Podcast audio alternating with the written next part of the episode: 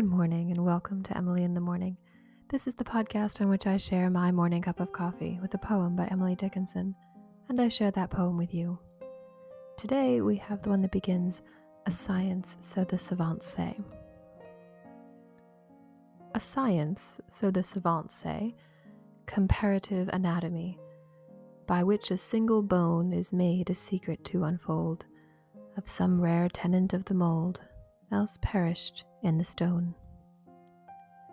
So to the eye perspective led this meekest flower of the mead, upon a winter's day, stands representative in gold of rose and lily manifold and countless butterfly. So, this poem, which is incidentally the 100th poem that I've talked about with you, absolutely blew me away. I just love it. And it's not just because it's a bit different in the sense that it is not our usual, you know, eight six eight six four lines a piece sort of thing. We are now playing with that. We're expanding that form. It's just exploded in this really beautiful, beautiful new mixing, I'm going to say, of the elements that Dickinson has been consistent with throughout her work. So let's first just address the fact that we are t- looking at different sorts of stanzas now. So they have six lines each, and the rhythm there's eight syllables, eight, then six, and then eight and eight and six. But even though you might think we're almost dealing with the tercet because we've got 886, 886, and in the rhythmic sense we are, but the rhyme scheme just messes that all up. The rhyme scheme we've got AAB, CCB, right? So we've got a couplet and then the the B rhyme, which would be bone and stone, links the two together. So I'd, I like to think of this as her adding an extra line to her 8686 rather than sort of just stacking two tercets on top of each other because I find it more interesting. But of course, you can think of it in whichever way you prefer. Now, let's get into a few of the images before I let you get about your day.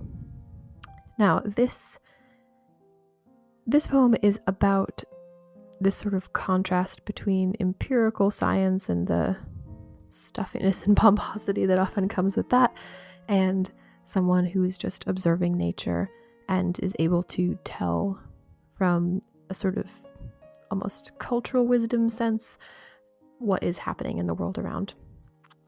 So the first stanza is the science side, as it starts, a science, so the savants say it's such a a sibilant filled line. You're just hissing as you say that, and it's almost like Dickinson is sort of going right at the, the scientists that she is not a super big fan of. She respects them, but she doesn't think they see the full picture. Um, at least that's what I'm feeling in this poem. But anyway, a scientist, so the savants say comparative anatomy, that bit's in quotations to sort of show that it maybe is the title of a textbook or a lecture or something distanced from the words of the poem, by which a single bone is made a secret to unfold of some rare tenant of the mold else perished in the stone.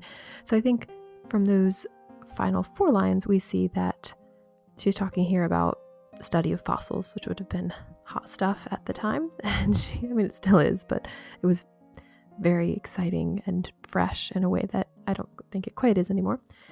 Um, but she's talking about how from one single bone, these scientists can reconstruct an entire animal from one fossil.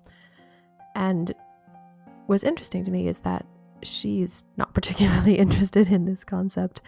She's saying, yes, that's cool, but wait. And so then the next stanza is her proposal of what would be even better than doing that.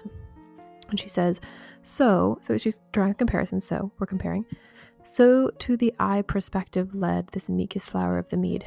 So she said, in the same way that these scientists, who she's using the quotation marks on, can construct a whole animal from one bone, in the same way, I, or the I, physically I, or the speaker I, can think of it as a duality, I can construct an entire spring, an entire summer from one early flower, right? And We're going to just read those lines again so you can see where I'm getting that from. So, to the eye perspective led this meekest flower of the mead upon a winter's day. So, it's still winter, it's early spring, it hasn't really happened yet. I get the sense this is the first flower, maybe a dandelion, because she does say it's golden, um, stands representative in gold of rose and lily manifold and countless butterfly. Right, so in the same way that from one bone the scientist can deduce the whole animal, from one dandelion she can deduce all the glories of spring and summer, rose and lilies and butterflies. So that is all I'm going to leave you with for today, but I will talk to you again soon.